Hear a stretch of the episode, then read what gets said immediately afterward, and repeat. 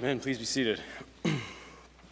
If you have a Bible, you can open to Matthew chapter 21, and we'll uh, look at that this morning, uh, verses 1 through 11. There's uh, the text printed in the bulletin on the next page uh, for you as well. Matthew 21, 1 through 11. It's a pretty typical um, Palm Sunday passage. We're just going to do what is expected of us for Palm Sunday and look at it. So it's, uh, it's going to be good. Let's um, pray, then we'll read the scripture. Father, we need your help as we consider your word. Your word is clear in one sense, it is uh, unclear to us in other senses. It's uh, strange to us. It's um, hard for us to read it, hard for us to understand it in a lot of ways because of who we are, because of what's going on inside of our hearts and our minds. And so we pray that you would clear things up for us, that you would um, grant us your spirit to illumine our hearts and our minds so that we could read your word and benefit from it and uh, receive it with gladness. We pray in Jesus' name. Amen. Now, when they drew near to Jerusalem and came to Bethphage, to the Mount of Olives, then Jesus sent two disciples, saying to them, Go into the village in front of you, and immediately you'll find a donkey tied and a colt with her. Untie them and bring them to me. If anyone says anything to you, you shall say, The Lord needs them, and he will send them at once. This took place to fulfill what was spoken by the prophet, saying, Say to the daughter of Zion, Behold, your king is coming to you, humble and mounted on a donkey, on a colt, the foal of a beast of burden. The disciples went and did as Jesus had directed them. They brought the donkey and the colt and put on them their cloaks, and he sat on them, their cloaks. Most of the crowd spread their cloaks on the road, and others cut branches from the trees and spread them on the road. And the crowds that went before him that, and that followed him were shouting, Hosanna to the Son of David! Blessed is he who comes in the name of the Lord! Hosanna in the highest! And when he entered Jerusalem, the whole city was stirred up, saying, Who is this? And the crowds said, This is the prophet Jesus from Nazareth of Galilee. This is the gospel of Jesus Christ. Praise be to you, O Christ. so they call this scene here, uh, which appears in all of the four Gospels, they call it the triumphal entry. That's what they call it the triumphal entry. It's the final week of Jesus' life. As, uh, as we get to this point in each of the Gospels, they all slow down quite a bit and spend uh, quite a bit of time on the last week of his life in comparison with the, uh, the time spent on um, uh, the other years of his ministry. It's the final week of his life. It's leading up to the crucifixion. And it's the week of the annual Jewish feast of Passover when the lambs were sacrificed in commemoration of the Exodus, when God delivered his people out of Egypt, out of the house of slavery. Um, and so Jesus was making the same pilgrimage as thousands of other celebrants. This was one of the annual feasts that everybody went to Jerusalem for.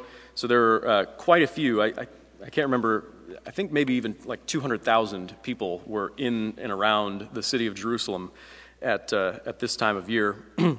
he had just come from Jericho, which is um, maybe 18 miles away. Um, and he had met Zacchaeus there. And then as he was leaving Jericho, he met a man on the road who was blind, blind Bartimaeus. He restored Bartimaeus' sight. And now there's this crowd following him, and it includes Bartimaeus, the one who had yelled out, Son of David, have mercy on me. Son of David, have mercy on me.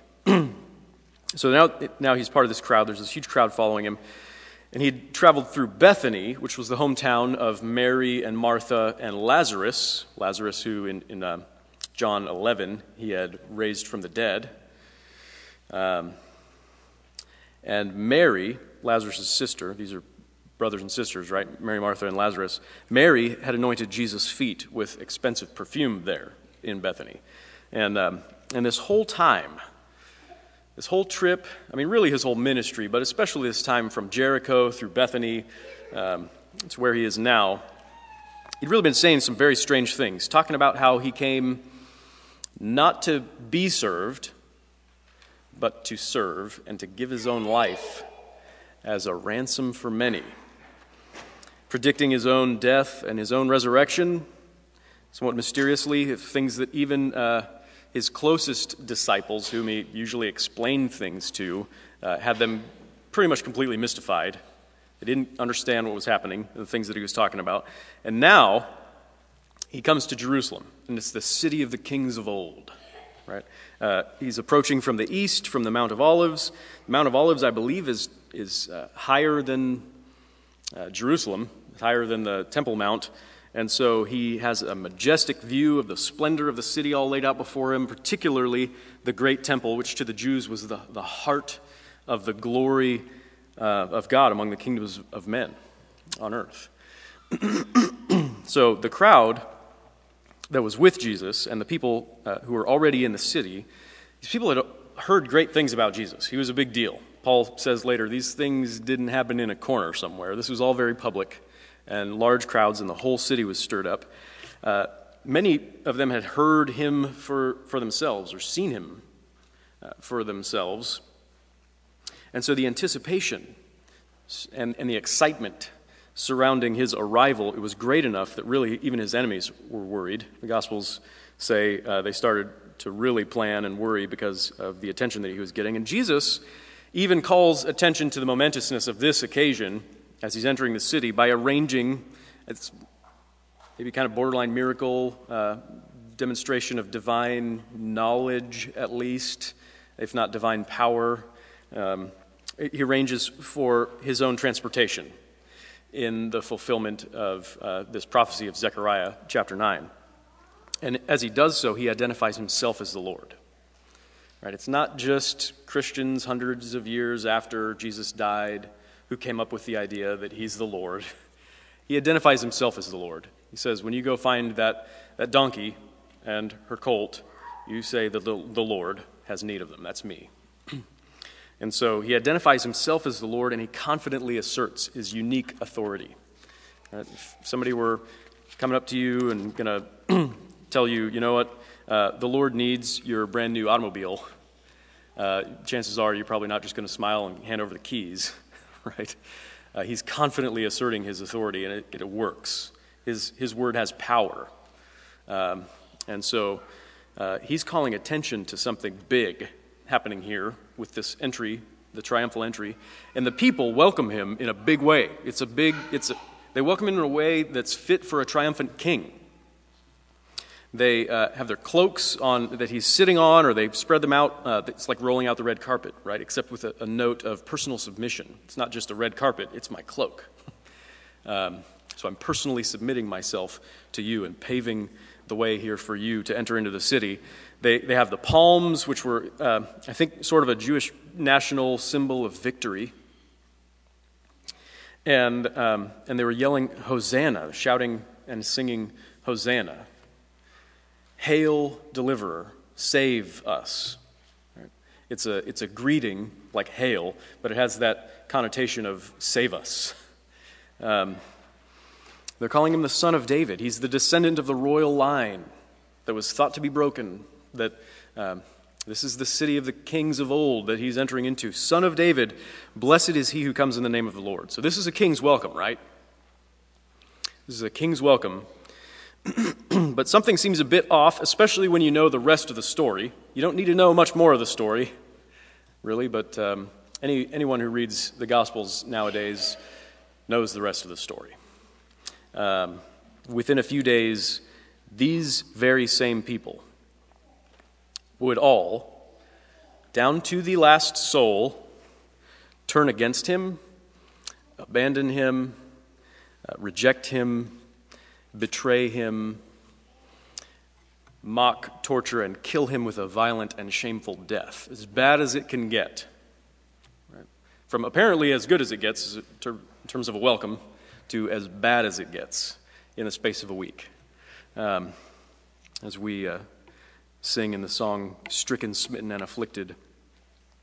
Many hands were raised to wound him, none would interpose to save. None, not one. And these were the people who had sung his praises. These were the people who had sat at his feet and learned from his great wisdom. These were the people who had been healed and restored at his very touch and his word. These were people who had eaten food miraculously provided by him. They had drunk wine miraculously provided by him. These were people who could not, even his enemies, could not deny his complete authority and his utter goodness. These were people who had heard him forgive them and cleaned his feet with their tears. These people fled from him. These people kept silent at the injustice of all of it. These, these people cried out, Give us Barabbas instead, the robber. It's the same people. So whether they did it explicitly or whether they did it implicitly by their silence or abandoning him, running away from him, the people who had welcomed Jesus at the triumphal entry, um, they would turn around and reject him later within that same week, that very week. So we read the account now of the triumphal entry, and it sounds to us um, maybe something like the beginning of a horror movie all appears to be right and nice. All appears to be going very well. But something seems off in their welcome. Now that we know the rest of the story, something seems off. Uh, something's disturbing about maybe their empty smiles, their empty cheers and waves. And things are about to get really graphic. Um, Jesus is about to feel like he's something like he's alone in a sea of zombies. right? Uh, like he's absolutely in a whole world gone dark, alone, as if reality itself were rejecting him. And it was. All of this is true. It's worse than a horror movie. Why? How can this be? Where did things go wrong? How could such a major shift take place in the course of a week? How can this triumphal entry seem to be so good, and yet it, it, we know it's just empty. Uh, Luke says it out loud just before his account of the triumphal entry. He calls attention to it in Luke 19, verse 11. It says that when Jesus was coming near to Jerusalem, the people supposed that the kingdom of God was to appear immediately. When he was coming near to Jerusalem, everybody thought this means the kingdom is coming. So there's all this buildup, there's all this anticipation, all this enthusiasm and energy and support for Jesus, the political candidate. That's what it is.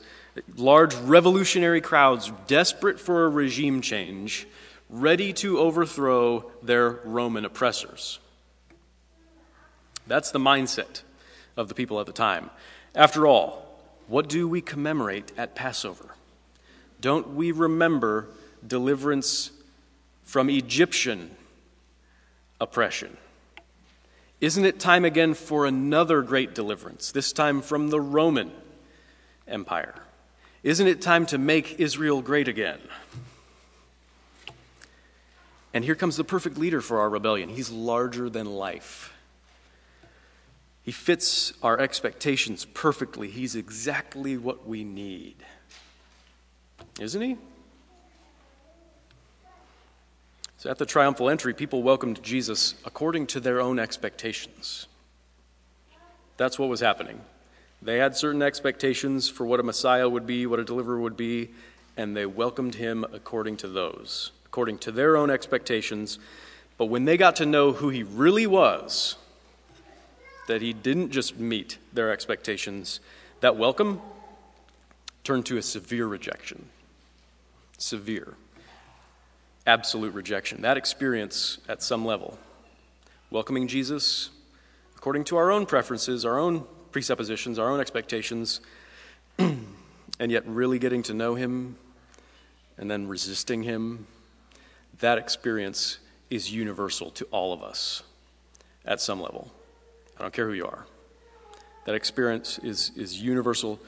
All of us, down to the last soul, It was proven in that city on that day. Hundreds of thousands of people down to the last soul. All of us welcome Jesus according to our expectations, but that welcome dries up when we discover what he's really like. And it dries up quick.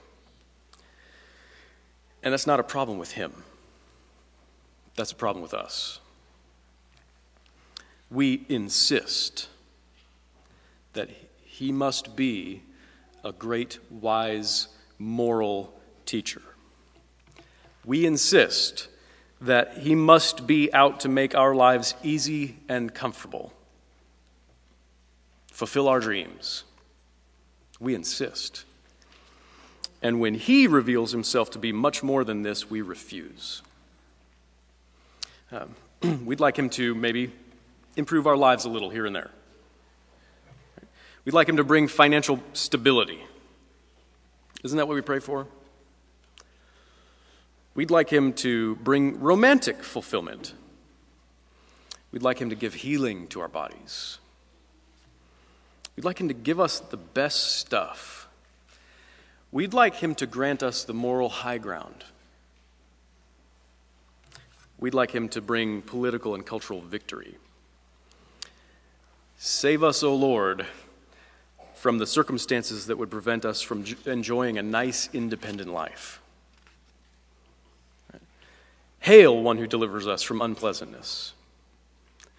Hail, one who makes me greater than others. But our expectations about him are way too small, even if they're as big as the Roman Empire.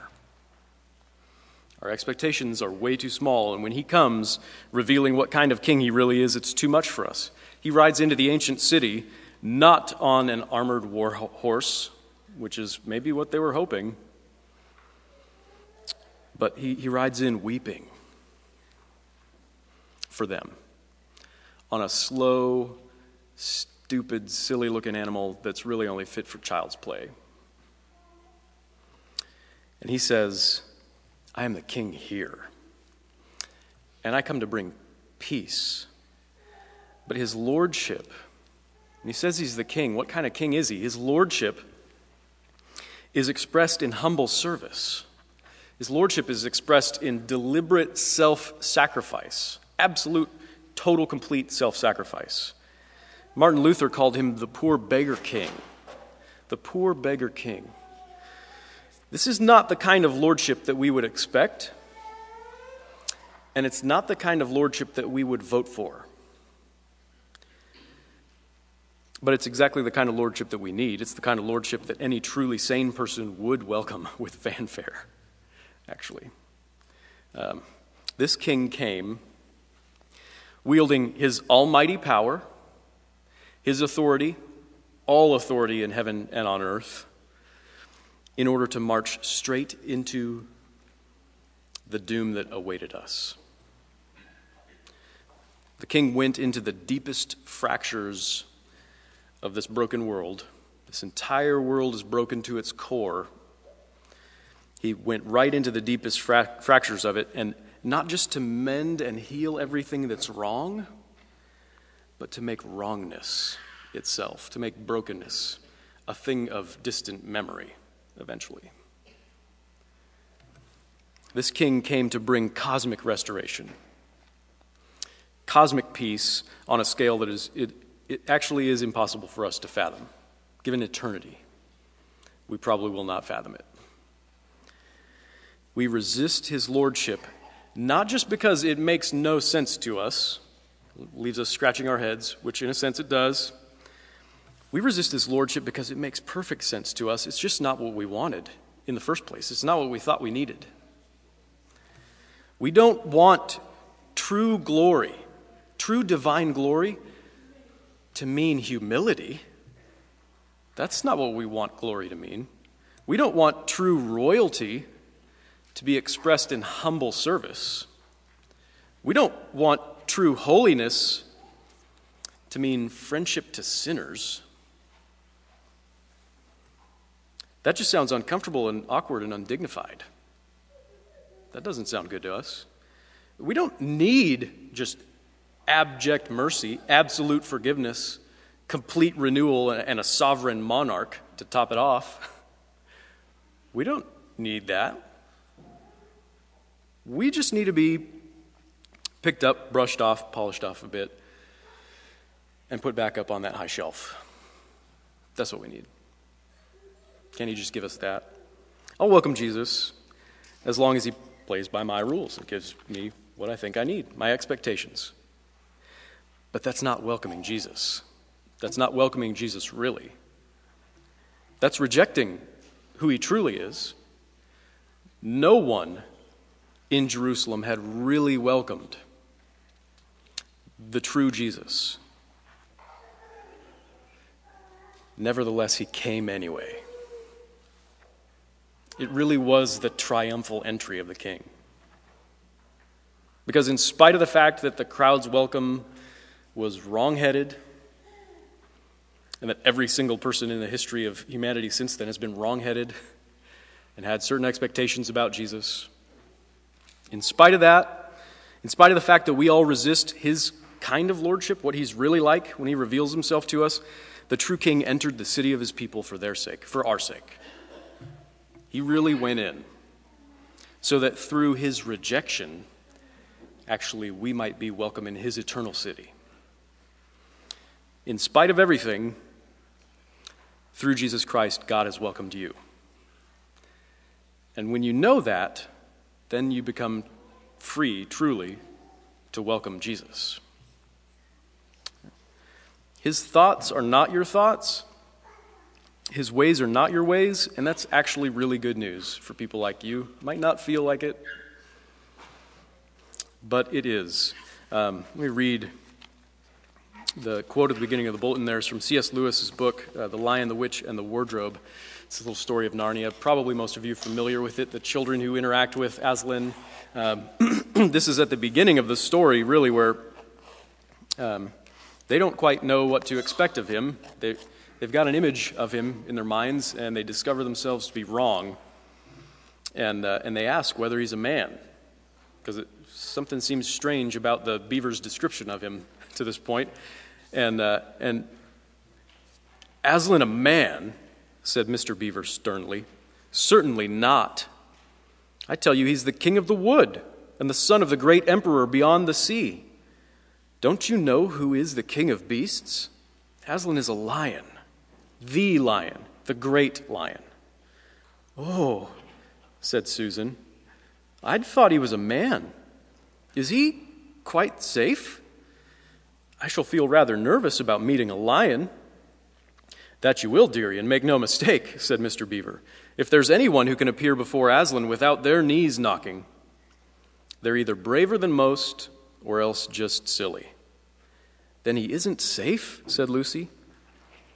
Safe, said Mrs. Beaver. Don't you hear what Mr. Beaver tells you? Who said anything about safe? Of course he isn't safe. But he's good. He's the king, I tell you.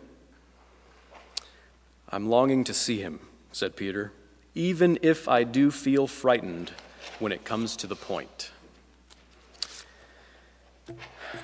Like Aslan here, he, Jesus overthrows all of our expectations of him because, like Aslan in Lewis's Narnia, he is unpredictable.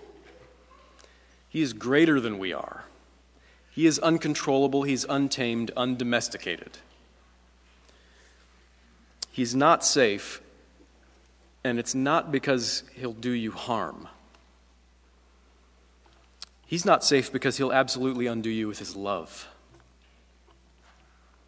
That's what he came to do. That's the kind of king he is. He's the kind of king that even the angels are bewildered by. It's not just a feature of fallen humanity that we can't comprehend what kind of love this is, what kind of king this is, that we can't comprehend the depths of his goodness pure beings with capacities for understanding that are far beyond our own who live in the very presence of the Holy God find Jesus full of stunning surprises, and they wish they could know more.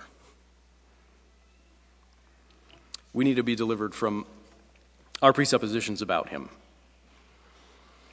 And the good news is that's exactly the kind of deliverer that he is, because he's made himself known. So welcome him. Hosanna in the highest. Amen. Let's pray.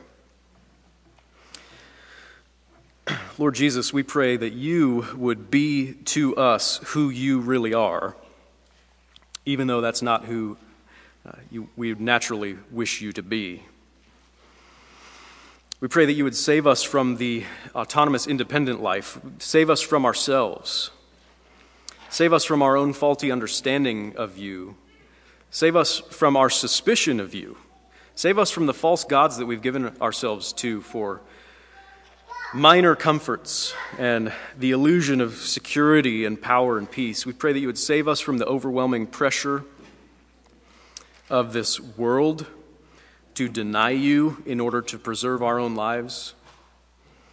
We pray that you would save us from the deceptions and temptations and accusations of the devil. We pray that you would save us from our utter self love by your great renewing love. We pray this for the sake of your kingdom and in your name. Amen.